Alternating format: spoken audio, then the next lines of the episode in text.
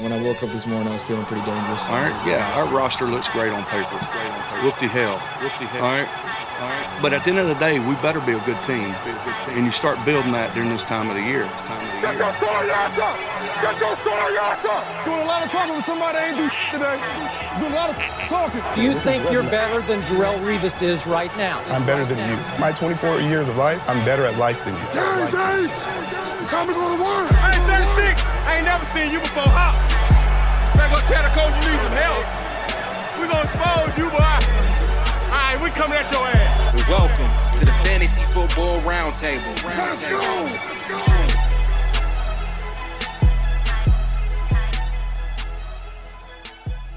What's going on, ladies and gentlemen? Welcome to another episode of the Fantasy Football Roundtable Podcast, proud members of the Full Time Fantasy Podcast Network. You can find them at FTFPodNet on Twitter. You can find me at SportsFanaticMB on Twitter. You can find my co-host for the day, Mr. Matthew Fox, at Nighthawk7734 on Twitter. We're just one of a ton of great podcasts associated with this network, some of which are Jim Day of FF Champs, Corey Parsons and Dr. Roto from Sirius XM Radio, Bob Lung of the award-winning Fantasy Football Consistency Guide, Dwayne McFarland, Blake Sullivan, and a ton of great others. You can find all of us on fulltimefantasy.com, your one-stop shop for all your fantasy news, advice, and strategies. We are also excited at the roundtable to be partnering with expandtheboxscore.com. You can find them at XTBoxscore on Twitter. They have baseball stats, football stats, basketball stats, but most importantly, for me at least, college football stats. Some of the stats that are the best in the industry. College football stats are the hardest to find. They have in, in just beyond amazing stats here, guys. I, I, I can't, my mind is so blown I can't even speak right because they're so good. Uh, but they go into everything. It's really a great way to look at college prospects. We are getting to that time in the year where if you're out of it, you need to start looking at prospects, looking at what they've done, dominator rating, how often they're used on third down, red zone, how often they get first downs. It's just ridiculous how in depth these stats go. Just $15 a year to get access to their website, which is not only one of the best deals in the industry, but because they're partnering with us, if you use our code roundtable, you get 10% off of that. So the best deal in the industry just got better. Again, use our code roundtable. You get some of the best stats in the industry. Even if you don't want to use it for college football like I do, you can use it for the NFL, baseball, and basketball. For today's podcast, Matt is here. He's waiting. We're about to get him in here. We're going to talk about the last four games of week 12, the two afternoon games, the late night Sunday game, and the Monday night football game, and then we will preview all of the games on Thanksgiving.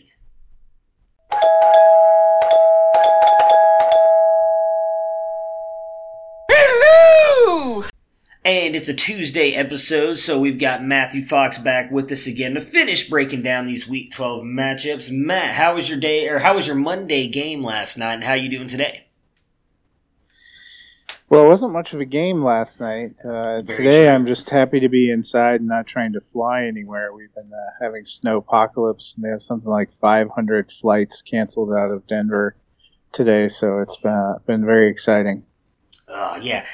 Yeah, we were just talking off air. My dad had uh, sent me a link of some stuff going on there, and I, I do not envy you one bit. I would imagine I would be hopefully doing the same thing and sitting inside all day because it does look pretty miserable there. I'm lucky in where I live that it's uh, the bad. The worst it's gotten today is like right around 62 degrees, so it's not too bad for me. Looking forward to a a nice uh, nice Thanksgiving weekend. We're just a couple days away. I imagine most everybody is off for Thanksgiving Yeah. and getting ready to enjoy. As, as I said yesterday, I think it's going to be some craptastic Thanksgiving football. I'm, I'm interested to jump into those games. We'll obviously preview those uh, today. Me and you, uh, usually, obviously, we do that. I do that with Dennis, but since those games are happening on Thursday, me and you are going to talk about those. We're going to jump in and do those right after we finish breaking down the remaining four games of Week 12. Prepare for glory! I don't know if you got your popcorn ready. Do you got your popcorn ready? I came out the womb, I was ready. And he's hit the end zone for an unbelievable touchdown. I would be honored if you played football team. Throw it up above his head. They can't jump with me. Golly. Oh, they tackle him at the 40 yard line. Who can make a play? I can. Who can make a play? I can. So we're going to start off and uh, do the two afternoon games that happened on Sunday afternoon. The Jaguars are the first one here, losing to the Tennessee Titans 22-42. On the Jaguars side, Nick Foles, 32 of 48, 272 yards, no touchdowns, and no interceptions. Duke him in at QB 15 with 14.9 points. Leonard Fournette continues to be extremely good this year. 97 yards on 24 carries and two touchdowns, added 62 yards on nine catches to come in at running back one on the week with 32.4 points. Dede Westbrook, 69 yards on eight catches to come in at wide receiver 25 with 10.9 points, and DJ Chark, 38 yards, five catches to come in at wide receiver 34 with 8.3 points. Leonard Fournette continues to be a very good running back. Again, uh, me and Dennis have obviously talked about a couple times, you and me as well.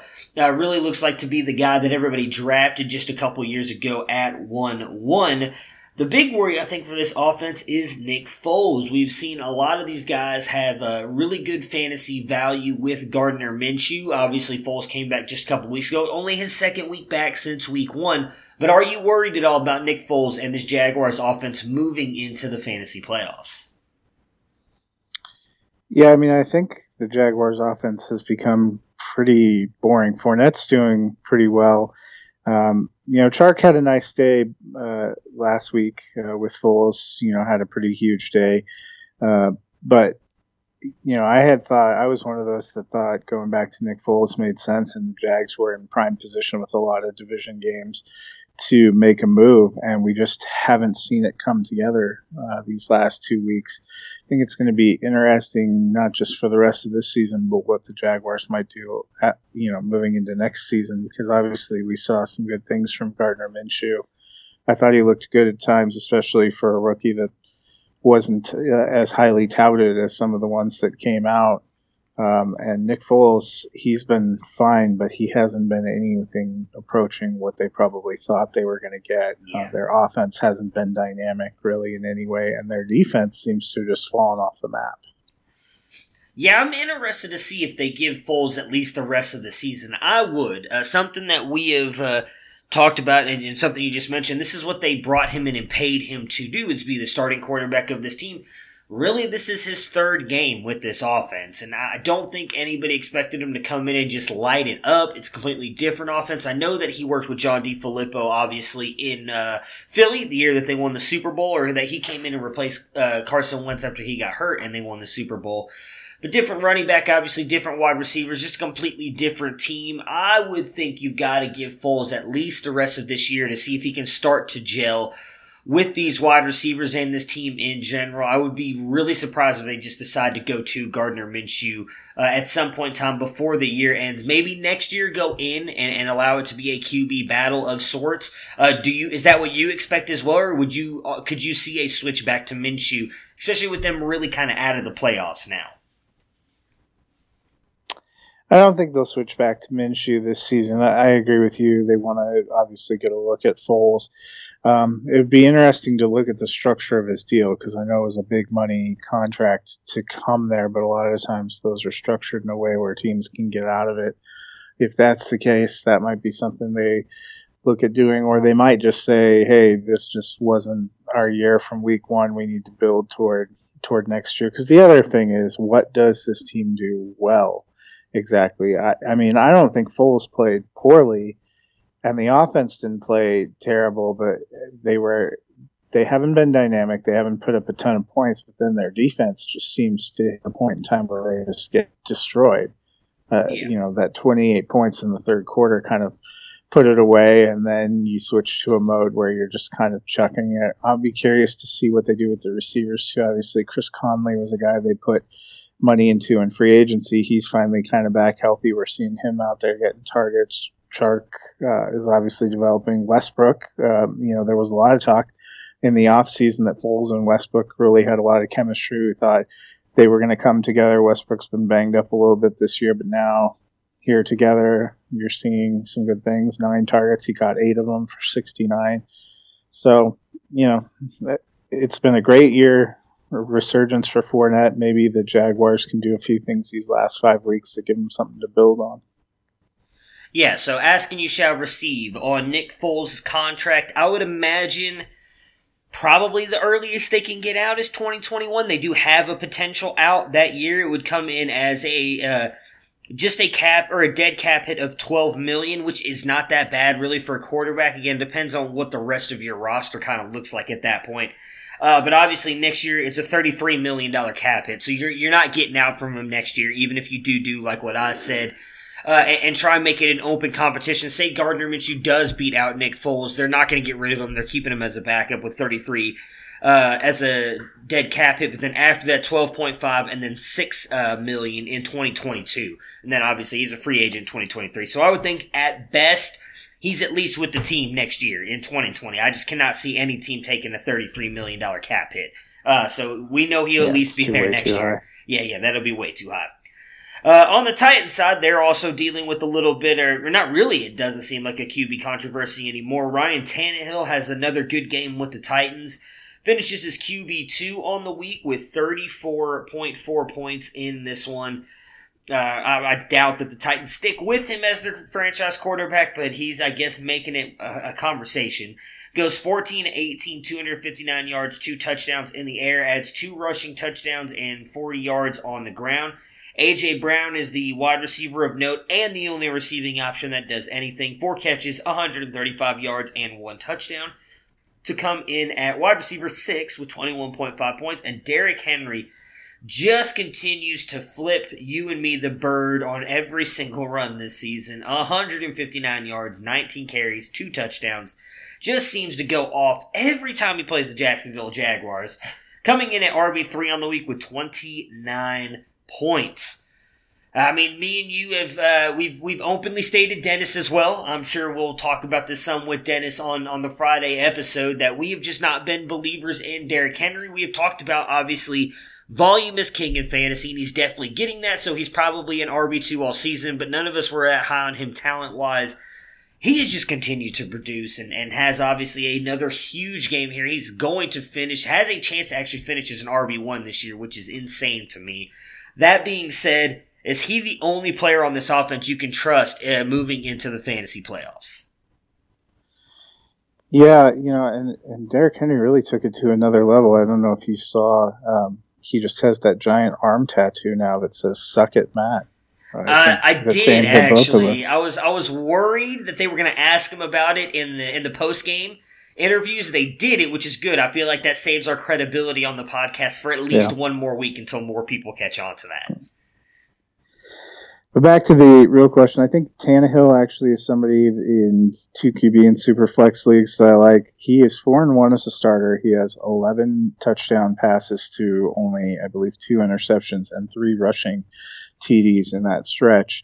As much as it's hard for me to believe, he seems like he's been not only good for the Titans, but is actually starting to be good for as an asset in fantasy. He's not been good at creating receiver that you can feel good about. Yeah. Um, I want to like AJ Brown. I think he is probably the most explosive of that group, but it's still just too hard. You know, five targets isn't a huge volume.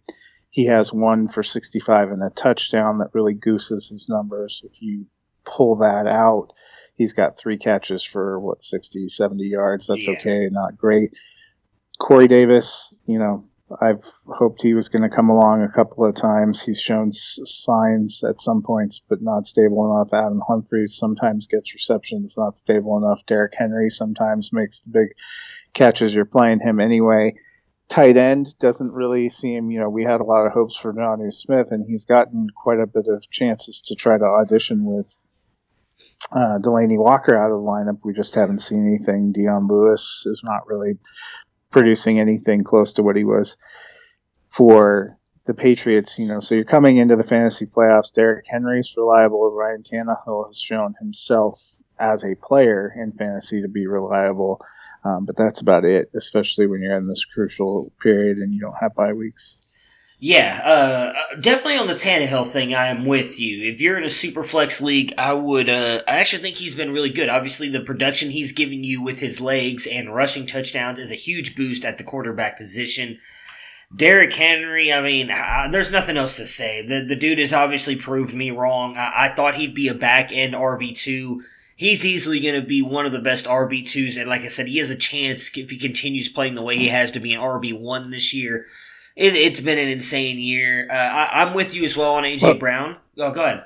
Let me let me ask you this. You know, I know you're probably still pulling for the Browns, and I still think they have yes. a decent chance. But if you were going to take the group of teams that are six and five, basically Tennessee, the Raiders, and the Steelers. Yes. Try, you know, kind of gunning for that last playoff spot. I I actually think Tennessee is probably the best of that group, surprisingly. I agree. Uh, and they're I probably think... good enough that they're not going to get a real high draft pick. Tannehill is a free agent after this. You know, this was kind of his resurrection spot. Yeah. I would not be surprised to see Tennessee make a move to keep him because he seems to be a fit with this coaching staff and with the style they want to play and with the offense they have. Yeah, I'm, that that's going to be my biggest thing in the offseason and one thing that obviously we'll have to talk a lot about because I could honestly see that happening. The one thing I can say is with the way the college football season has gone, I would say the past three or four weeks, this quarterback class is not turning out to be what we thought it was going to be. Obviously, the Tua injury is big. Uh, a guy that I've been really big on, and Justin Herbert has not played well and has really not helped his draft stock at all the past couple weeks. You have a guy that a lot of NFL teams are very high on, and Jake, uh, Jake Fromm out of Georgia. There's talks that he's coming back for his senior year now. So you're looking at maybe yeah. Joe Burrow being the one and only true quarterback that everybody wants, and he's likely going to go to the Bengals at one. So now all of a sudden you're talking about these teams like the Titans who need who possibly would need a quarterback in the draft, not being able well, to get the Dolphins definitely are going to take somebody. Yeah, I mean they're so high up. My my thought injury kind of that he has. There's been two kind of discussions. Will he go back for one more year at Alabama to try to pull himself up and rehab his draft stock? That wouldn't be a terrible option. Another option might be going to a place like a New England or a Tennessee if they have somebody. Although with the way Tom Brady's played, I don't yeah. know if New England still has somebody after this year. But you know, if Tennessee signed Ryan Tannehill and was a good fit there, they could be a team that would take somebody kind of like what the Cowboys did with Jaylon Smith a couple of years ago, where you essentially know you're not getting anything that first year, but you believe in the talent. You believe at some point they're going to be able to come in and take a position over. Yeah. Yeah, I mean, uh, obviously, uh, once the Tua injury happened, uh, there was a lot of talk about him possibly going to the Patriots. And it's like, I don't think he lasts that long. I don't even think if the Titans, uh, to get to your question about them making the playoffs, if they do make the playoffs here, if they don't, they're, they're going to do the same thing they did last year and finish right on the fringe. They'll come down to like that week 17 game, right? So they're still going to be middle of the pack. I really don't think Tua falls that long. Someone will take a shot on him. Uh, but I'm with you. They really do have a shot to make it. Now, the one thing that worries me about the Titans is they are so run heavy, and I think that's just the way that Mike Vrabel is. Uh, I, I, do think he kind of comes from that Bill Belichick, obviously comes from that Bill Belichick tree in play defense, run the ball. Colts, Raiders are both winnable games, but then Texans, Saints, Texans. I I could see them beating the Texans maybe once. I don't think they beat the Saints, and something we played, or we played, we talked about yesterday uh, and, and all those NFC teams are probably going to be in it to the last week, so I don't see the Saints sitting any players because they're going to need to win that game. Yeah. Uh, so obviously they have a couple winnable games there, but the Colts is not, you know, the Colts isn't a a for sure win for the Titans. I could easily see the Colts winning that game. They're in the playoff hunt as well. They've got a better record right now. Yeah, they're the they're the six and five team we forgot. Yeah, yeah, so I mean, it's it's a they've got a bunch of really tight matchups here moving forward. I mean, just they have obviously the uh, the next couple weeks projected, and and Indy is being given two point five right now against the Titans, and then it's an even split right now against the Raiders uh, the week after. So Titans definitely control their own destiny, but I I'm worried about them making it. They do have a shot though. I think whichever so Titans and Colts play this week, which is yes. a, a, really big one. I think whoever doesn't win that game probably has killed their yes. their best hope at playoffs. Same way with the Raiders are kind of now in a must-win game in Kansas City. Uh, you know, after kind of wasting an opportunity with the Jets, because I still think Cleveland's got a good chance to come back yes, into that nine nine win range. Nine wins probably takes the last spot in the AFC. Yeah. Yeah, I think so. so you just got a three or four more if you have a five or a six win team. The the biggest thing I think that hurts the Browns, and this is what I'm honestly afraid is going to happen, is they obviously have a chance to win out, but realistically, you when you look at their schedule, they can lose one game the rest of the way, which is possible. They can easily beat everybody. You, you look at the schedule, and the one game they have left is Baltimore. Can they beat Baltimore again? With Baltimore, the run they've been on, obviously, we're going to talk about them today, has just been red hot. It is funny to me that everybody seems to forget the Browns did beat Baltimore. Everybody talks about nobody could stop Lamar Jackson. Well, the Browns actually did stop Lamar Jackson back in week four, uh, but they honestly do look like a completely different team right now. What worries me, especially defensively. yes, I, that I yeah. think that Marcus Peters trade not It's only helped. shored Oh, yeah. up the back end, it, it changed their their whole sense of confidence, which I'm sure we'll get to. yeah, oh yeah. But I, can I'm we with you. reflect for a minute? Yeah. People were so hyped going into this week that it was the first time this deep in the season that all the primetime games featured winning teams. It was going to be all these incredible matchups. Plus, we had this great late window afternoon game of Cowboys Patriots. And I don't want to say they were all duds. Cowboys Patriots was close and was kind of a seesaw battle, but it was a little touch boring to watch. The Thursday night games are always a little hit or miss, but that Sunday night and Monday night game were not good. Yeah. Yeah, I mean, we talked about it a little bit yesterday, obviously previewing because we were going to talk about them today. That really, in my opinion, neither one of the afternoon games, the Sunday night game, were all horrible. We were hoping the Monday night game last night was going to be good, and that and it was the worst out. of them all. Yep. Yeah, I agree with you. But that also, I think, in a way, speaks to just how good Baltimore is right now and what they And did. how bad the Rams have just Yes. unspooled. Uh, we will get we'll get to them in a minute. Just to finish off the last part on the AFC, uh, what I was going to say was what worries me is that the Browns and Titans will end up with the same record, and then of course because of the beatdown they put on the Browns in Week One, they would get the tiebreaker and that. get that last spot. So that is the one thing that worries me. I honestly think.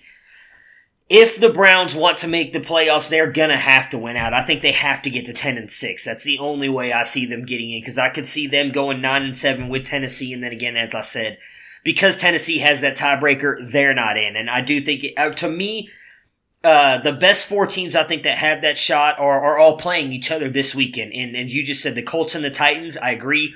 Loser of that game kind of hurts themselves in that race. And I think the same thing with Pittsburgh and Cleveland. I know a lot of people are riding off Pittsburgh because now they're going to Duck Hodges. Uh, which was announced earlier today, but if Pittsburgh wins, they're sitting at seven and five, and they're in prime spot right there again to get that second Well, and wild card Pittsburgh, spot. I get, I think actually has the tiebreak right now because in all the projections I've seen, they're they're sitting at six, so they must own whatever the tiebreak Yes. is Uh, they- over the uh, six and five teams right now. I think because yes. they beat the Raiders and the Colts.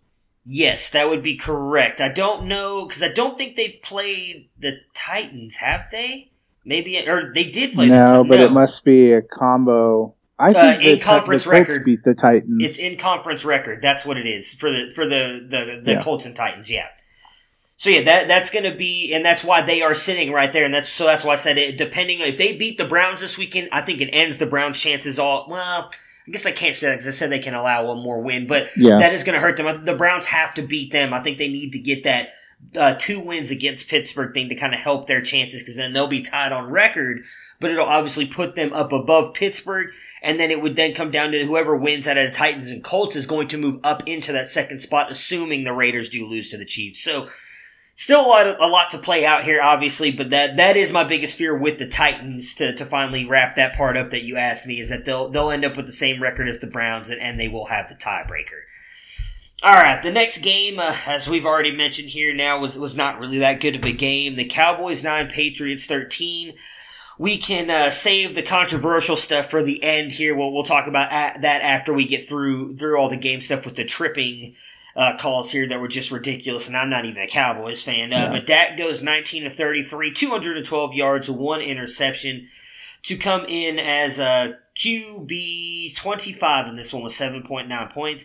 Zeke actually has a fairly decent day, was running really well against the Patriots, comes in at RB9 with 14.6 points, 86 yards on 21 carries, 40 yards on 4 catches. Uh, Randall Cobb leads the way here at wide receiver, wide receiver 30 with 9.6 points, 86 yards on 4 catches, though 59 of those coming on one big play where he actually fumbled the ball and then caught the ball midair with his other hand, which was pretty interesting to see. Uh, and then Michael Gallup, 55 yards on four catches, uh, coming in at wide receiver 37 with 7.5 points. Obviously, on the Cowboys side here, if we want to go NFL perspective really quick, I was a little surprised they weren't running the ball more with Zeke down toward the end of the game. Uh, Definitely. the, he was gashing the Patriots for the most part, especially at the end. I can't remember there was uh, like five or six minutes left in the game. They get down into the red zone for what seemed like the first time in the game. Yeah. First run of the game, he gets three yards, and then they throw it twice. I didn't understand that at all. I thought they should have ran the ball more with Zeke. Uh, that's just So me. obviously, Kellen Moore, kind of a young offensive coordinator, Yes. first year calling plays. Uh, you know, not having Zeke during the off season and the preseason, I think you know he really got into a groove calling passes, and they've had some good success as a passing team. But the difference between a team that's a fine contender and one, or you know that's a fine team and one that turns into a contender is knowing how to play in different elements. You see one of the great things about New England has always been their ability to adjust and to lean on the running game when they're playing at home in these November and December crappy games. Dallas has an incredible offensive line. They have one of the best backs in football, and to have only given him 21 carries in that maelstrom and to have thrown it 33 times is ridiculous. Yeah, I'm with you. And, speaking of throwing the ball too, Amari Cooper. Now we've talked about this for a couple weeks now, and not a, a bash Amari Cooper way, but he had a t- definitely a tougher schedule coming up the next couple weeks. Obviously, not a good game last week. Gets completely shut out in this one again. Stephon Gilmore, one of you could argue the best cornerback in the NFL. So maybe not expected zero points out of him, but you did not Yeah. expect a big game. The issue with that is he actually has, well, I can't even say three tough matchups out of what we saw out of the Rams last night because that would be the third matchup, but at least two tough matchups coming up.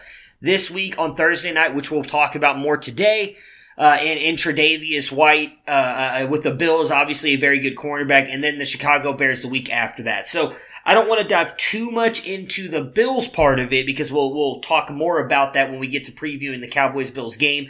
But are you trusting Cooper moving forward the next couple weeks because they do have the Rams that third week. You would imagine be Jalen Ramsey on him. Uh, obviously, you're probably playing him because he has that big playability. But where are you thinking, and what are your thoughts on Cooper with the next three weeks, which are which could really be elimination games for you in fantasy wise with the next three games? Yeah, I think he's more of a wide receiver too. They do go back home. Dallas plays better on Thanksgiving Day usually than um, other teams because you know it's a big kind of tradition and thing. The Bears don't really scare me. I know they have a a decent team and they're good at creating pressure, but they haven't been incredible lockdown in the secondary. Uh, that I think is going to be more of a challenge to run on Mhm. and to make sure they're protecting uh, Dak and giving him time to throw than anything else. I think part of what plays against him too is Gallup has been so good and Cobb being healthy in the slot. Dallas has other options. If you want to take their number one receiver away, they can easily go elsewhere. And I think you saw that with the targets. Cooper only got two targets. Basically, Dak looked at it. It's also a little bit, not only did he have Gilmore, those conditions were not very good. Dallas as, as an offense did not look very good or very comfortable. I think that changes quite a bit when they go home Yeah. on Thursday. Yeah, so I'll save the, the stat about Cooper and his home and road splits for the preview, but I, I honestly think de- debating on that, I'm still torn on how how good I feel about Cooper this week, but I do think he, he is someone you might need to look at, not benching, but definitely lower expect lowering expectations on for the next couple weeks. On the Patriots side here, Tom Brady, QB 21 with 11.3 points. Uh, in this one, obviously, uh, neither quarterback did really much of anything. You mentioned earlier they were kind of stuck in a monsoon. Goes just 17 of 37, 190 yards. The one touchdown, which was kind of set up, not kind of, it was really set up by the Matthew Slater block uh, uh, punt for the Patriots. Sony Michel, RB23 with 8.5 points in this one, 85 yards on 20 carries. Julian Edelman, 93 yards on 8 catches in this one to come in at wide receiver 18 with 13.3 points. Jakobi Meyers, wide receiver 31 with 9.4 points, 74 yards on 4 catches. And then the rookie N'Keal Harry gets into the end zone on his one catch, 10 yard touchdown. Wide receiver 38 with 7.5 points. So congratulations to him getting his first NFL touchdown. A, a player that a lot of people were very high on uh, coming out of the draft this year. Anyone outside of Edelman, though, that you're trusting moving forward in uh, into week 13 and the fantasy playoffs. Sorry, I was a little slow uh, coming back. I was just finishing putting James White's picture on a mail, uh, a milk carton to uh, send out to people. Um, the answer is no. Tom, Tom Brady, uh, the last few years, we've seen him be good and have a lot of fantasy value at the beginning of a season and really fade down the stretch. He wasn't even producing high fantasy value at the beginning. I think we're starting to see uh, the fading down the stretch. They are all beat up in terms of receivers too.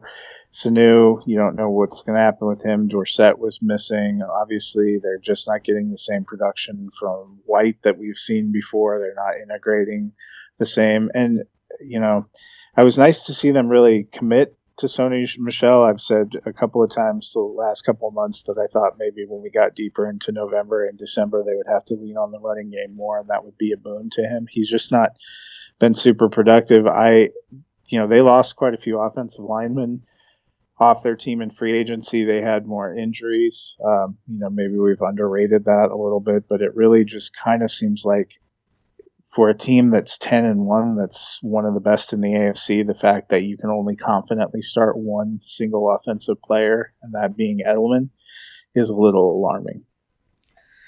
Yeah, uh, man, I, I honestly think that you could be right on the. I mean, you have been been riding the the Sony Michel horse here at the end, talking about getting him getting more carries and being more used here at the end of the season, where it matters for the Patriots, and it getting kind of into that run the ball football weather where it gets winter time in there, and that's what they're doing. And it does look like it's gonna happen. I don't know if it was just the game. Obviously, we we've said many times that it was a monsoon on Sunday or if that's just gonna be what they're doing. It pisses me off that they're finally doing it now. As a guy who drafted Sony Michel, he's given you like two good weeks the entire season, uh, and now in the league that I own him in, I'm not even in the playoffs to enjoy them using him more. Uh, but I'm with you. If they show it next week, as in this this coming week, week 13 again, that that's what they're gonna do with him, I might feel comfortable throwing him in a flex spot in the playoffs. But I'm with you. Edelman is Edelman is really the only guy that you can trust because he's Brady's guy. You know he's gonna get the workload. Uh, and in PPR, especially just with the catches alone, he's going to bring back that value for you. Well, I was right about Michel getting the workload, but what you can't predict is what he's going to be able to do with it. And yeah. this is, we've seen a few times now in the last month. He's gotten a decent amount of carries. They've tried to get him involved. They've tried to make him a focal point. They don't seem to be able to execute anything well. So this is probably a case like a few others that we've seen where getting the workload alone isn't enough mm-hmm. to justify at this point in the season having faith. Well, the one thing I'll say about him, and, and it might be a reason why too. Again, I, have paid very close attention to the Patriots games because I have Michel, and I was playing him earlier in the season. I haven't played him probably four or five weeks now, outside of I think one bye week. I needed to use him because of, as you quoted, the apocalypse. I think back that uh, right around that time. Uh, they did get Isaiah Wynn back, and, and, he all of a sudden did jump up to 4.3 yards a carry in this game, where he was averaging like two yards a carry leading up until this yeah. week. The Patriots offensive line has been very beat up. So maybe that's all they needed was to get Wynn back and, and Sony Michel might be able to produce for you again. The Cowboys, very good run defense. They're not they're not one of the worst. They're actually, I think, top ten in points given up to running backs. So they they do a very good job of stopping the run. So maybe Isaiah Wynn was was one of the key factors they needed in getting him back. That, as I've said, they have suffered many injuries to that offensive line. So and, I, and they get to Texans, Chiefs, Bengals the next three weeks. So those are not terrible no. teams to try to run against. Michel actually has 600 yards rushing. I was surprised yeah. it's that high this season. So you know, could potentially be some some decent matchups. Yeah, I, I those three are all, I think, uh, based on fantasy wise for running back, all really good matchups. That's why I said for me, I need to see it one more week. I need to see it this week. If they give him another 20 carries, I will trust him in week 14. Then again, that's the week they're going to go to. Uh, James White will be found and returned to the Patriots, and all of a sudden, him and Burkhead will be the ones that go off, and you're going to lose your fantasy yeah. matchup because Burkhead, I said that. Burkhead will get 35 carries. Yeah, exactly. Yeah, yeah, that's exactly what's going to happen. So that's why I've learned this year to never draft another Patriots running back ever again. Moving on to the Sunday night football game, if that's what you want to call it a game, I, I, would not, but the Packers got destroyed by the San Francisco 49ers, 8 to 37. Aaron Rodgers in this one, just 20 of 33, 104 yards and one touchdown. It's just insane to me that they threw it 33 times and only was able to get 100 yards. He comes in at quarterback 20 with 11.5 points. Jamaal Williams is uh, the best running back on the day, 45 yards on 11 carries, adds just 35 yards on 7 catches. Again, to come in at uh, running back 16 with 11.5 points. Davante Adams continues to be the only other fantasy relevant or the only fantasy relevant wide receiver on this team when he is out there. Wide receiver 16 with 15.8 points, 43 yards, one touchdown, seven catches. Uh, interesting to me, obviously, Aaron Jones just 38 yards 13, on 13 carries, just does not have a great game here. I think a lot of that comes to the fact that they did target Jamaal Williams so much in the passing game, eight targets uh, compared to Aaron Jones, just one. I mean, what is your take of this Packers offense? Are we just thinking bad game against a really good 49ers defense? Or for me, I'm, I don't think you can sit Aaron Jones, but the only player I really trust every single week moving forward for me is Davante Adams. Yeah, it's not been a great season for Aaron Rodgers either. A lot of people, you know, have considered him a set it and forget it QB one we haven't really seen that consistently this year. And Aaron Jones has to be one of the most frustrating players to own and start because sometimes he's getting everything funneled his way and he looks incredible. And I watched a lot of the pregame for this because I love watching football night in America and seeing all the highlights. They're interviewing him, talking about, about how his own team thinks he should be an NFL MVP candidate. And then you see the way he's used in this crucial game. It's like, wait, what? you know, sometimes he just disappears, and all of a sudden it's yeah. it's like all Jamaal Williams uh, in in the passing game and in the rushing game, and I don't know if it's because they got behind or something was going on or that they didn't like the looks on defense. But that makes it really hard, especially as we're coming into these crucial weeks. You have a guy like Jones, you can't possibly sit him because you've seen him go out there and put up four touchdowns or catch 150 yards worth of passes and a couple of touchdowns but you also can't feel confident that he's even going to return a 10 point game. He, he, you know, it seems like he's either 40 points or four points and nothing in between. Yeah, I mean, at this point, I feel like you, you have to play him. I shouldn't say you have to play him because actually, I think Aaron Jones was probably drafted in like the fourth round by most people, but uh, he has obviously that boom potential, so you're probably throwing him in. But at this point, I just I don't think you can trust him. He's obviously slid off compared to what we saw at the beginning of the season, where he was sitting right up there. I think when we did our uh, our, our regression episode and we talked about players that we thought might regress. I know Aaron Jones was mine. I want to say that was right around week seven or eight. It would have been right in the middle of the season for us. Yeah. So I, I, he definitely seems to be sliding back. I would think it has something to do with how quickly they just got down because they've always seemed to use Jamaal Williams more in the receiving game than Aaron Jones. Uh, so maybe if if they get up, that'll change, and Aaron Jones will get a bulk uh, a bulk of the carries. I was trying to pull up their their schedule. Well, the only nice thing is they're at the Giants and they're home for the okay. Redskins, so those are a couple of real softies. They got the Bears. Um, not a great matchup. But then Viking at Vikings at Lions to end the season. Okay. Those could very well be, you know, pretty high flying games. So yeah. of the last five, they only have one matchup where you might have a few concerns uh, about Aaron Jones in the running game, which would be Chicago, because Minnesota, while they might be able to blanket Davante Adams, haven't been great at stopping the run. No, yeah. Uh, you know, they, they allowed Damien Williams to carve them up when they played KC. Denver had both their running backs going pretty well in Minnesota last week. So, you know, those those could be some some good matchups and probably some important matchups because the big thing with the Packers now with this loss, they dropped back into a flat-footed record tie with the Vikings. Yeah. The only reason that they have the edge now is that head-to-head win. So I think that's going to be a pretty fierce that week 16 game might well decide the uh, NFC North. Yeah, which I mean, we already know is going to be the Packers because Kirk Cousins folds in prime time in, in important game. So I'm just kidding. I love Kirk. I hope. I hope yeah, they'll probably they'll flex it to Sunday Night Football just to ensure that Captain Kirk goes uh, back yeah. to being Ensign Kirk. Yeah, exactly. On the 49ers side here, Jimmy Garoppolo goes 14 of 20, 253 yards and two touchdowns to come in at QB 12 with 18.2 points. Raheem Mostert gets 45 yards and one touchdown on the ground, adds 22 yards on one catch to come in at RB 12 with 13.2 points. Tevin Coleman, RB 14 with 11.9 points, and this one 39 yards on 11 carries and a touchdown, two catches for 10 yards. Deebo Samuel continues to rise up their, their fantasy rankings and points uh, here at wide receiver. Wide receiver 22 with 12 points in this one, one touchdown, 50 yards, two catches. But George Kittle comes back after a couple weeks being out, tight end one, 21.9 points, one touchdown, 129 yards, and six catches. All this on a broken ankle. Just ridiculous how good this guy is.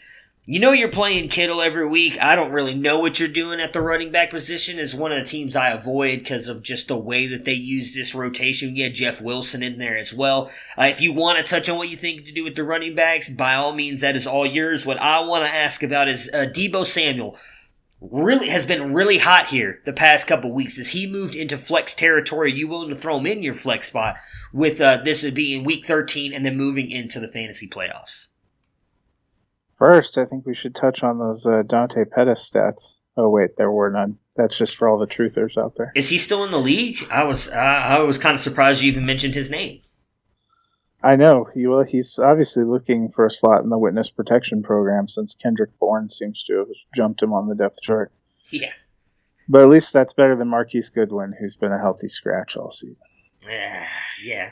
Uh, Samuel, he has that incredible boom potential. I think if you're in a real deep league and you're looking for like a home run flex, he's a guy I'd look at. But he only had two targets. He caught both of them, 50 yards and a touchdown, but only two targets. Their passing offense, aside from George Kittle, is maddening. I mean, they make that trade for Emmanuel Sanders. He has a couple of huge games right off the bat. You think he's going to be a big part of it. And I know he's been banged up, but they said he was healthy and good to go. He caught a 15 yard pass early in the game and was never targeted again.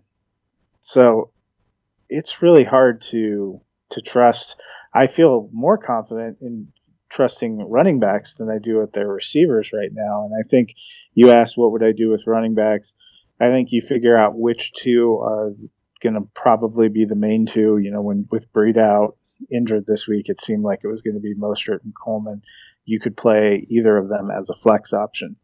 But that's basically all they are because you can't guarantee consistent enough work. But they're they're so productive as a rushing offense, and they're so productive as an offense in general. Yeah. Um, that a lot of different people have flex value, but no one aside from Kittle has really top end value at their position. Yeah, I'm with you, and I'm hoping Kittle continues to to be good the rest of the season. That offense just looks completely different with him out there. Not just obviously the passing game and what he can do, uh, but he helps out the run game so much more as well. That they definitely looked better running the ball with him out there. Uh, and I hope he continues to ball out because I have him in the some of the few leagues that I was actually able to make it into the playoffs. Uh, so I'm hoping that I can ride him moving forward. On to the last game here of week 12. The Ravens destroying the Los Angeles Rams 45 to 6. So, Lamar Jackson continues his MVP candidacy run, uh, and I think honestly kind of easily moved himself into the number one spot of the MVP race right now. 15 to 20, 169 yards and five touchdowns through the air. Uh, does get 95 yards on the ground to come in at QB1 on the week with 36.3 points. Mark Ingram, RB4 on the week with 24.3 points, 111 yards, one touchdown on 15 carries. Marquise Hollywood Brown has a big game here 42 yards, 5 catches, and 2 touchdowns. Coming in at wide receiver 9 with 18.7 points. Willie Snead, wide receiver 17 with 14.4 points, 14 yards, 2 touchdowns, 2 catches. And then Mark Andrews, tied in 14 on the week with 5.5 points, 45 yards on 2 catches. I mean, just an absolute destruction of the Los Angeles Rams here, which, in fairness to them, are they're not necessarily known for their defense, much more for the offense here. Uh, but I don't think any of us were expecting this. With that being said, Hollywood Brown, uh, is he trustworthy now for your playoff run, or is it just Lamar Jackson and Mark Ingram? Uh, I want to forget about Mark Andrews. Yeah, Mark Andrews. Yeah. Yeah, and I, I think our punishment for for consistently doubting him is that at some point we're gonna have to have just like a forty five minute Lamar Jackson appreciation podcast where we all write poems about him, right? No, I'll I'll be sick that day. I'll let you guys handle that one.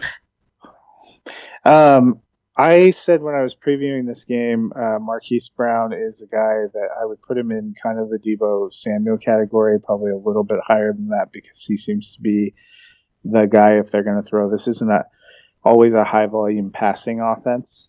And often a lot of that volume runs through tight ends, which makes it a challenge, same as, as a little bit as what you have in San Francisco. But Brown is the kind of big boom option as a receiver.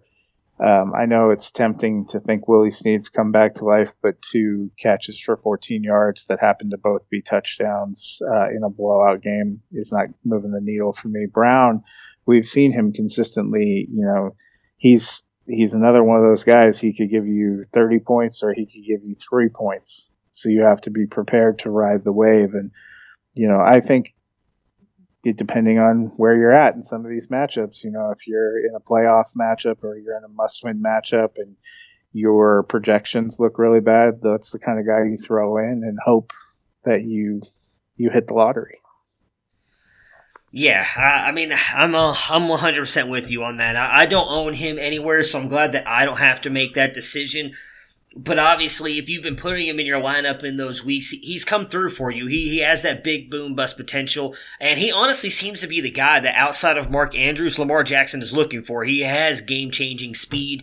You know, he's right up there with Tyreek Hill and what he can do after the, after the catch. Uh, and being able to get away from defenders. So I'm with you on that. Uh, for me, I, I think going into the playoffs, obviously depending on your lineup, if you're sitting there with like oh well, Odell hasn't been good this year. Adams, Hopkins, and Godwin, you're not playing Hollywood Brown. But if if he's sitting right there as your third option and he's with a bunch of guys that are similar, I would probably take Brown over any of the other guys just because of what he can do boom wise.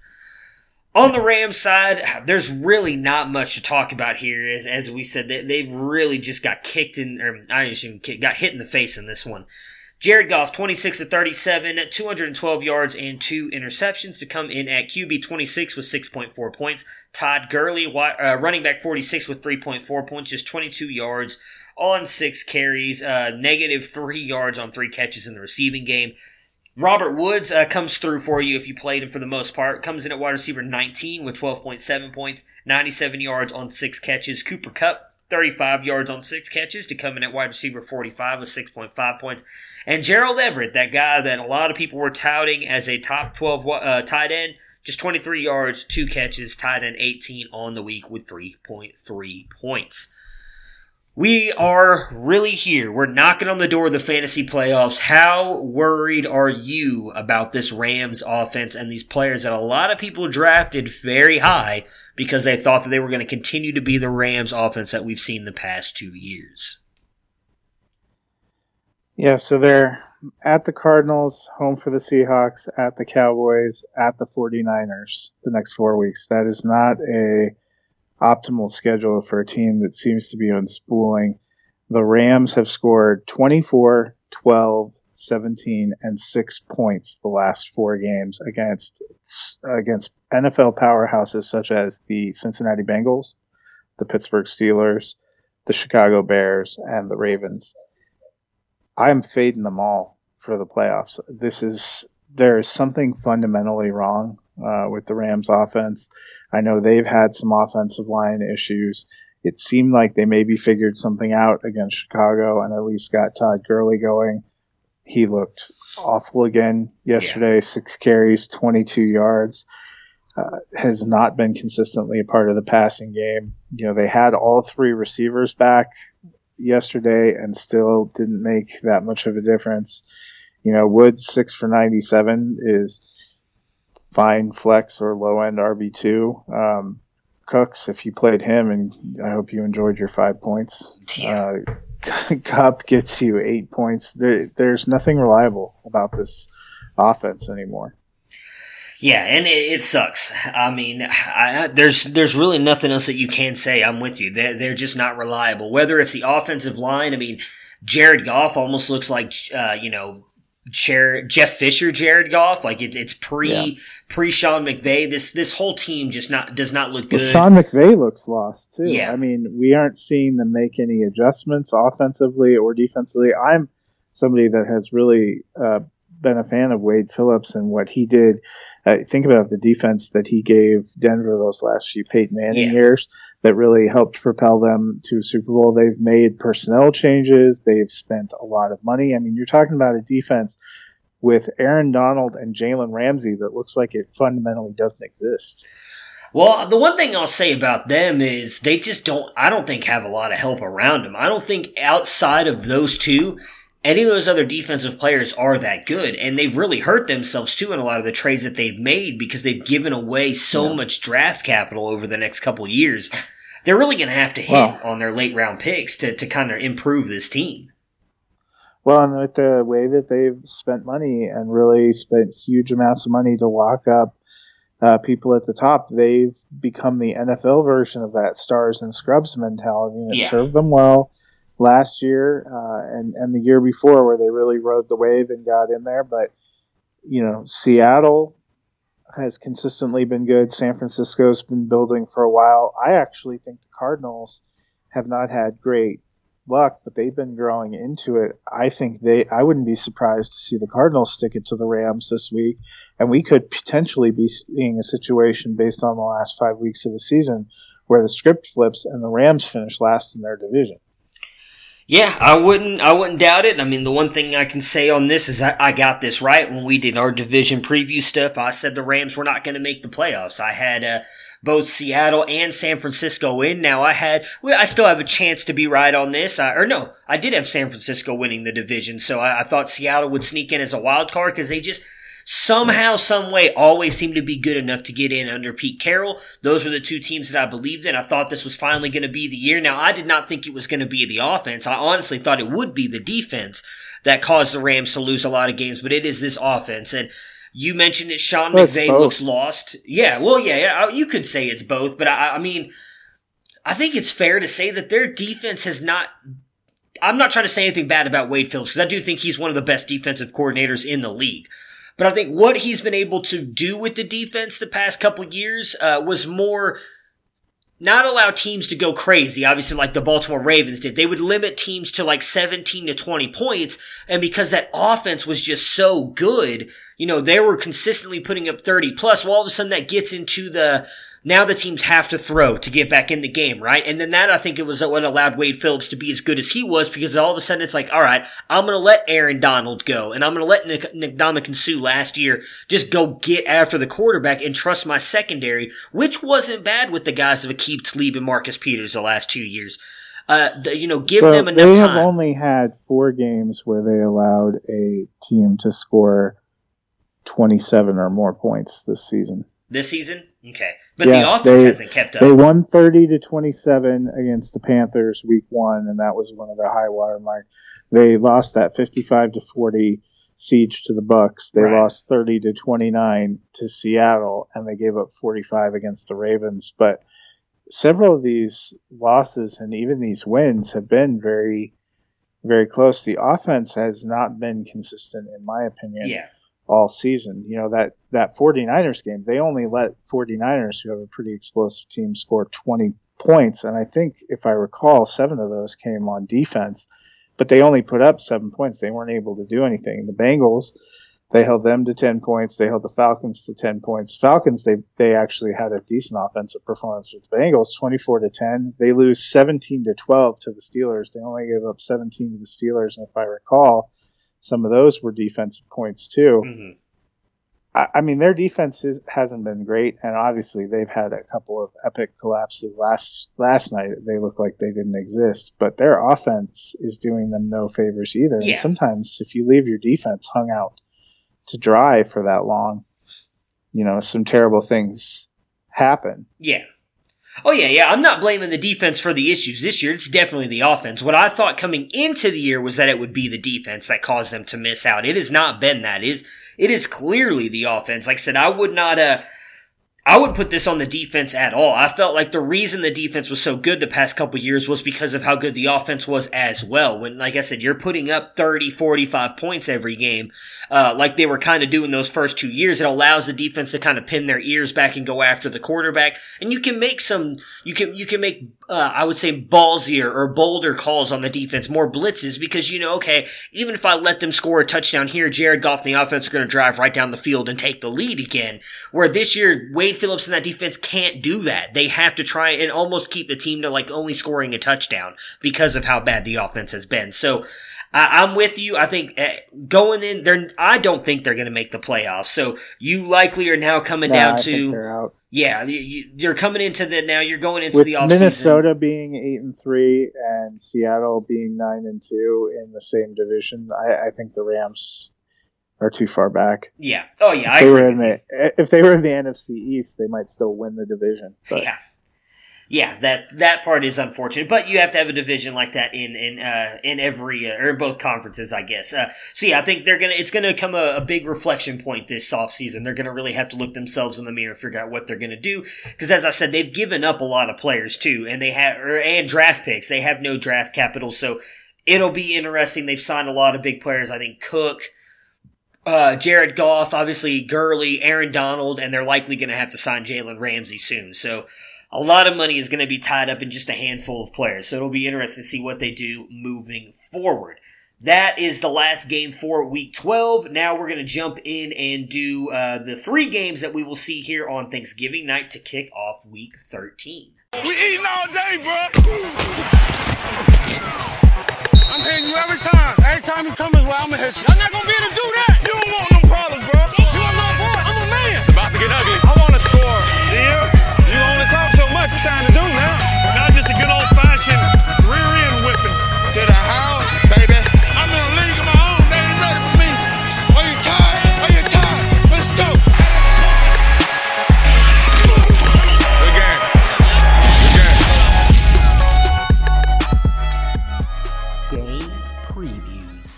I guess I shouldn't have said Thanksgiving night because technically the uh, both two of the games are early morning and afternoon. But the first game on the day is the Chicago Bears and the Detroit Lions. Chicago is getting three points in this one. Uh, and being given the 49.9% chance to win this game, with Detroit getting the 49.8%. So it's pretty much just a pick 'em at this point. We don't know if Matt Stafford is going to play yet, correct? I, I haven't seen anything on if he's had been ruled out. Right now. Okay, I hadn't seen if he had been ruled out yet, but I would assume it's So- still going to be Driskel. Stout Stafford is doubtful. Yeah. Um, which, considering we're late on a Tuesday and this is a Thursday morning game, um, it's probably Driskel. What I would be concerned about is Driskel now also questionable with a hamstring injury, was Yeah. a limited participant uh, at the walkthrough, so he's probably your guy. Um, Hockenson questionable too with a shoulder injury.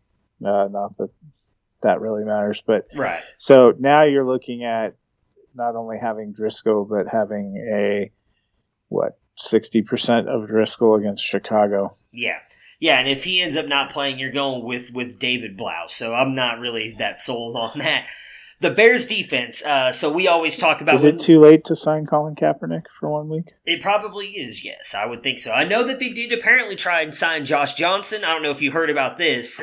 yeah, and the XFL. Yeah, yeah, and the XFL blocked him. Yeah, I, wonder saw they were talking Johnson about that. Feels about that. Well, hey, you could, you could be in the NFL. You might be starting Thanksgiving Day. Oh wait, just kidding. You'll be uh, you'll be in the Pro Wrestling Football League. It's interesting because I get their point behind it. So there was a big discussion about this morning because when it happened, a lot of people were like, oh, well, that's so messed up because for those of you who remember the AAF, you could go right to an NFL team from the AAF. They're like, if the NFL wants to sign you, good for you, go. Go be in the NFL. That's obviously the big brother of all the leagues. That's where everybody wants to be. With the XFL, the reason they didn't do it is because they said that every team had a list of quarterbacks that they wanted. I think it was like three quarterbacks. Uh, and they got to pick which one they wanted, and I can't remember what team. I know he plays for the Los Angeles team. I can't remember what they're called. The Wildcats, I think, is what it is. Yeah. Uh, that was who they wanted, and so they blocked him from going, even though he would be done with the NFL season because the, the XFL kicks off the week after the Super Bowl. I highly doubt the Lions were making it to the Super Bowl. They're not even going to make the playoffs.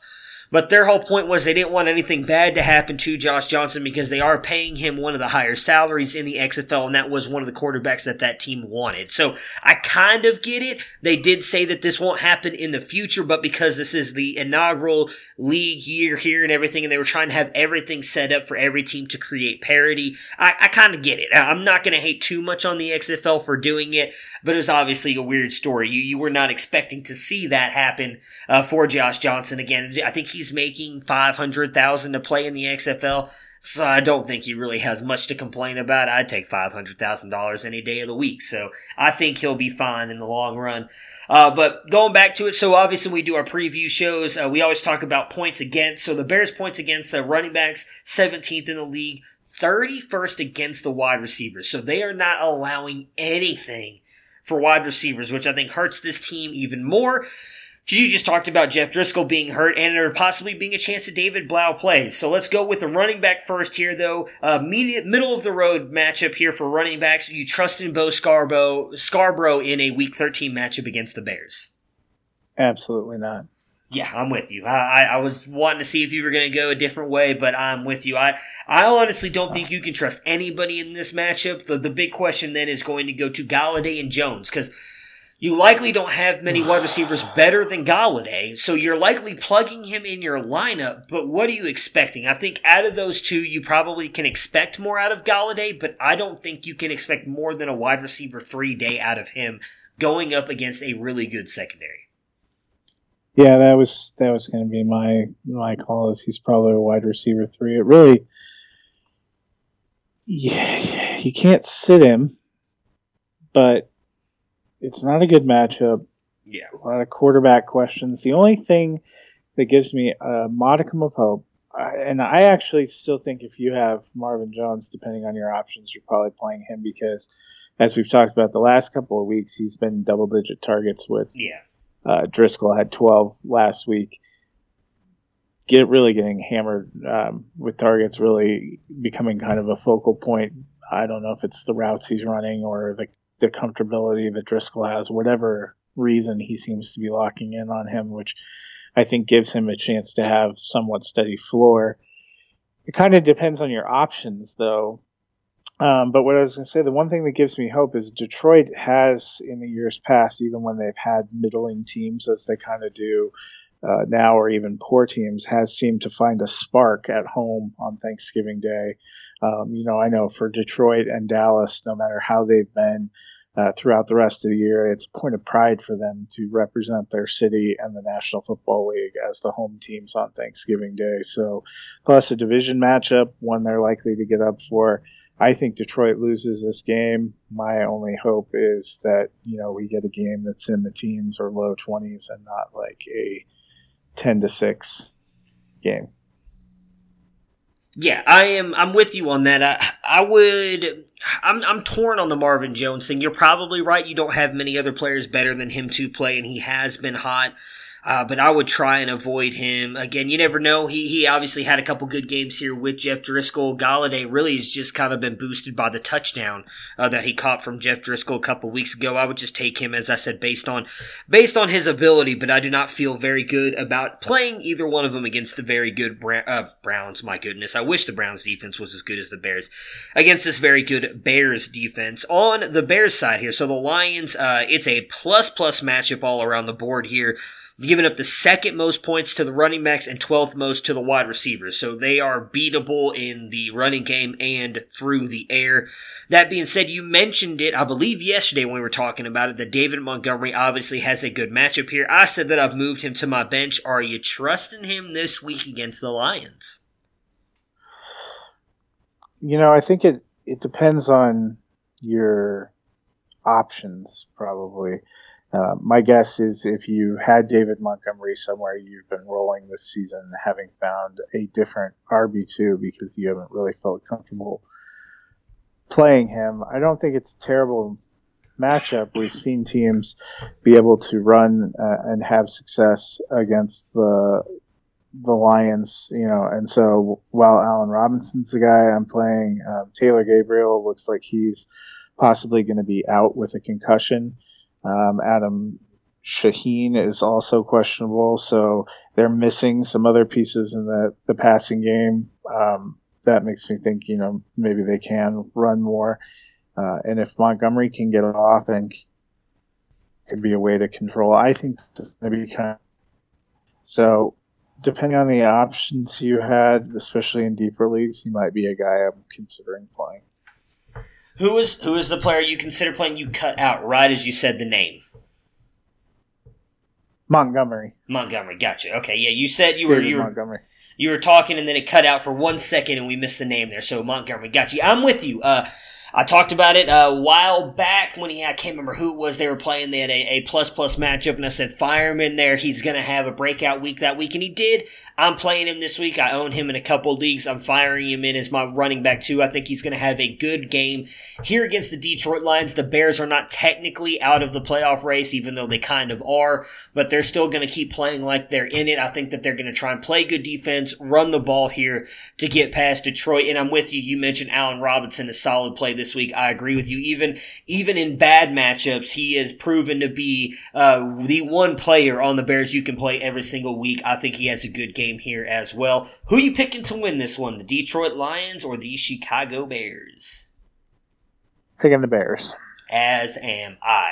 Next up, we've got the afternoon game, which is between the Dallas Cowboys and the Buffalo Bills. Buffalo coming into Dallas here as uh, every visiting team does here on Thanksgiving. Dallas is being given 6.5 points and the 78% chance to win this, which is a little bit surprising to me because I think this game could be a lot closer than that is predicting the Bills a good team, and the Cowboys have actually yet to beat a winning team this year. On the Bills side here, I'm sorry, on the Cowboys side here, the Bills 14th most points against the running backs, 30th most against the wide receivers. So they are just like the Bears. They are beatable on the ground, but they have a phenomenal secondary. So I imagine Zeke is in for another good game this week. He's going to be the guy we play. But what about Amari Cooper? We talked a little bit about him earlier, kind of lowering expectations on him. So I said I was going to bring up a stat here uh, that might help you want to play him. Amari Cooper splits home and road. At home, he is averaging 27.3 points a game in five games, and on the road, 8.4 points in six games. So even though Tre'Davious White, phenomenal cover corner, one of the best in the leagues, the stats show, and that now you mentioned earlier the Cowboys always play better at home. So does Amari Cooper. So with that being said, are you thinking he's going to have a really good game here? You still think, based on how good Tre'Davious White has been, because we can also be honest, they have not played a defense like this at home all year. That Amari Cooper is still in for I don't want to say a bad game, but not a wide receiver one game. Yeah, I don't think I'm rolling into this game counting on him being a wide receiver one, but uh, low end wide receiver two. I also think Michael Gallup could have some wide receiver three appeal. Um, you know, he's very talented, and they're not going to be able to lock them both down. I actually uh, think Dallas will do fairly well. The real question that you always have with Zeke, even after last week, is how much are they going to commit to the run? It seems like their philosophy has shifted a ton um, this year, and I think it's a good matchup for him. They probably should feed him and get him going, but it seems like they're really in love with trying to sling the ball. Yeah, uh, as, as someone who owns Zeke in quite a couple leagues, I, I hate that that uh, that is their method this year. But I do agree with you. I still think Zeke is good to go. Um, I'd actually say that I think Gallup has a chance to have a really good week this week. I don't think that the corners on the other side of Tre'Davious White are that good. I think White is for the most part going to lock down Cooper. I don't expect him to get shut out uh, like he did last week. I still think he probably gets you close to double digit points. I think just based on catches and yards, I don't think he scores. If he scores, he's going to come through for you. Uh, but I think Cooper has a decent day here. I think Gallup could actually have a big game. Not, uh, I want to say big game. I'm not saying 100 yards and like two touchdowns. But I could see Gallup being the best wide receiver out of these two because I think he gets the better matchup. On the Bills side here, the Cowboys, very good defense. 19th, uh, points against running backs, 28th against the wide receivers. So they they much like the Bills are beatable on the ground somewhat, uh, definitely not through the air. We trust in Singletary this week. I mean, again, 19th, you're almost in the, you're lower than the back half. You're almost in the top 10 of defenses against the run here. Singletary obviously had a good week last week, his first game over 100 yards, but this is a much different Dallas defense, and that's with not not even knowing if Leighton Vander Esch is going to be in there. I don't believe he's supposed to play, but if he does, Yeah, that he's just makes questionable. yeah, that, that makes that defense even better. So, what are your thoughts about Singletary going into a tough matchup here on Thursday night? I'm still playing Josh Allen. I'm still playing Singletary. They faced a tough uh, rushing front and tough secondary last week, and were able to move the ball and do pretty well. I think Singletary's coming on. I think their line's coming on, and I think that they they want to move the ball that way. I wouldn't consider playing somebody like Frank Gore, even though he's getting carries, because I just think the the explosion plays aren't there. But I like what Singletary's doing. Maybe play him more of a flex territory. Um, but I like him. I of the receivers, I would probably consider playing Brown. Um, it's tempting to wonder about Cole Beasley because Right. of the revenge factor, but I don't feel like his he's gotten cons- consistent enough production throughout the year to feel good in a week like this about relying on that. Yeah, I, I'm with you. I think Brown, even though he is likely going to have the tougher matchup, and I, why his name just jumped out of my head, I cannot. I know Xavier Woods. I do think that Woods is going to end up being on him, but we've seen that John Brown just. They always seem to get that one connection deep, and if it's deep enough, or if he's able to score that touchdown, John Brown immediately comes through for. Is it Byron Jones? Byron Jones, not not Xavier Woods. Byron Jones. Uh, so he's going to get matched up with Byron Jones again. We, we've kind of been on a talk today of all these top cornerbacks because they've been playing on the teams we've been talking about. Byron Jones is right up there with them. Uh, and I do think he'll likely be on John Brown for the most part, but he is the wide receiver I agree that I would play. I'm not, I just don't believe in Cole Beasley, whether he's getting, you know, their slot cornerback, uh, or if Chidobe Awuzie, who I think was really good coming out of Colorado, I think he's been good for them this year.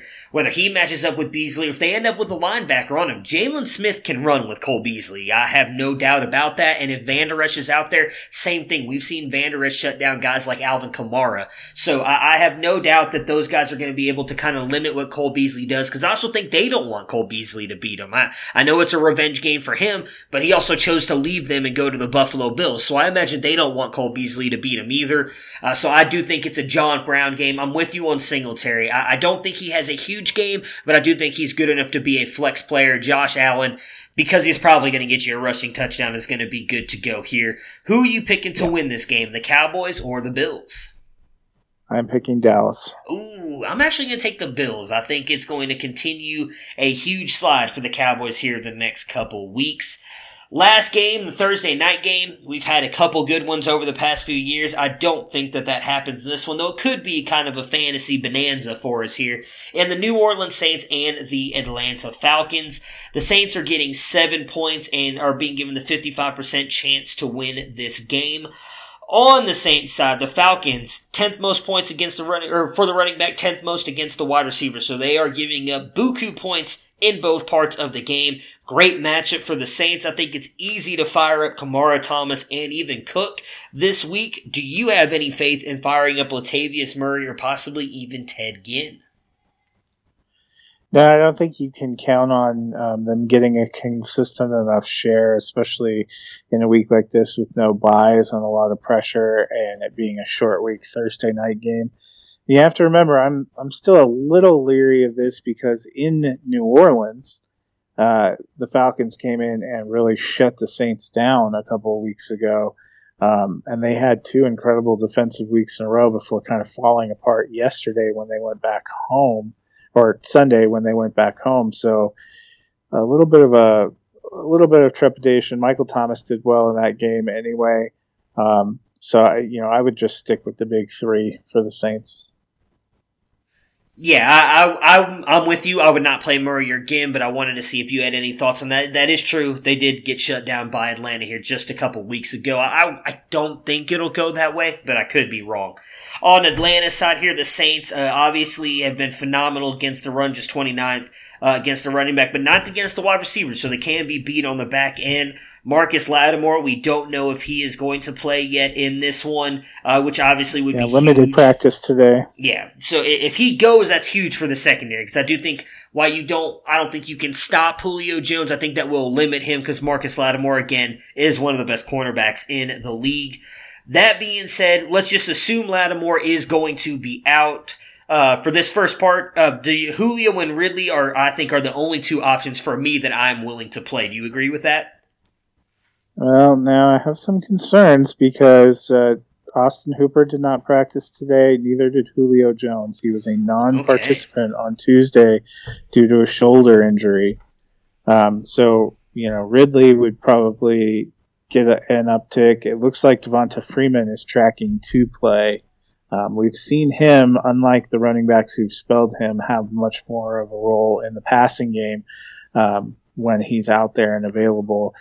If Julio Jones can't go, even if you know Julio did not practice, Marshon Lattimore did practice. So if we were going off that, it looks like Lattimore is a better bet to play. Um, you know, with no, if there is no Julio Jones, Ridley getting that matchup kind of would make me a little bit nervous, especially with no Hooper or anybody else really in the passing game to kind of draw uh, focus or attention. So I think that's really something that bears watching. If Julio Jones plays, I think you're playing him. Austin Hooper, if he plays, I would probably want to play him because he's had such great touchdown chemistry with uh, Matt Ryan. Um, Freeman's definitely consideration. Ridley could be a consideration as well. But I think really going to have to watch uh, for this game a lot of the practice reports tomorrow and going into the day on Thursday. I know a lot of people probably were hoping to set their lineups for Thanksgiving Day on on Wednesday morning, so they didn't have to think about it. But uh, I would monitor Julio Jones' status. Yeah, that is something we're definitely. I guess the good thing for that is that they play late Thursday night, so chances are you you'll have a chance to know earlier in the day, and you can move him out. Obviously, we've got all the games Sunday, so and the Monday night game, so you can plan accordingly for that, uh, which is definitely something to watch. What about this running attack? I mean, we kind of talked a little bit about it the other day. I would imagine uh, your thoughts haven't changed on it. Mine haven't. You can't trust anybody, whether it's Devonta Freeman coming back, Brian Hill. You're not playing anybody there. It's just these receiving options in this one. I would consider playing Freeman because he's had the passing numbers to um, to kind of help put him into flex range. None of his, none of the people behind him, they they're not doing a lot on the ground. So it's not. Uh, so if you're relying solely on rushing, which is kind of what we're getting for a Qadree Ollison or a Brian Hill, um, you're just hoping they fall into the end zone. That you know, I don't have a good feeling about. Uh, Devonta Freeman, though, we've seen him, especially the last few games he played before he went out. He'd have five, six, eight catches uh, in a PPR league. You know, that can help put you into flex or low end wide uh, running back two range. Gotcha. Okay. Uh, no, I, I don't know if I'd have the the the balls to do it, but uh, not a bad call at all. Uh, you could be completely right on that. Who are you picking to win this one? The Atlanta Falcons or the New Orleans Saints? I'm picking the Saints. As am I. All right, so that will do it for today's podcast. I appreciate you joining me breaking down the rest of these games and previewing the Thanksgiving games. I will be back on Friday to preview the rest of week 13. Matt, have yourself a happy Thanksgiving, and I will talk to you again next week. Yep, sounds good. Let's hope the only turkey we get on Thursday is the one served to us on a plate. Yeah, I have a feeling that's not going to happen, though. Prepare for glory! I don't know if you got your popcorn I came out the womb, I was ready. And he's hit the end zone for an unbelievable touchdown. I would be honored if you played football for this team. Throw it up above his head. They can't jump with me. God, leave. Oh, they tackle him at the 40 yard line. Who can make a play? I can. Who can make a play? I can.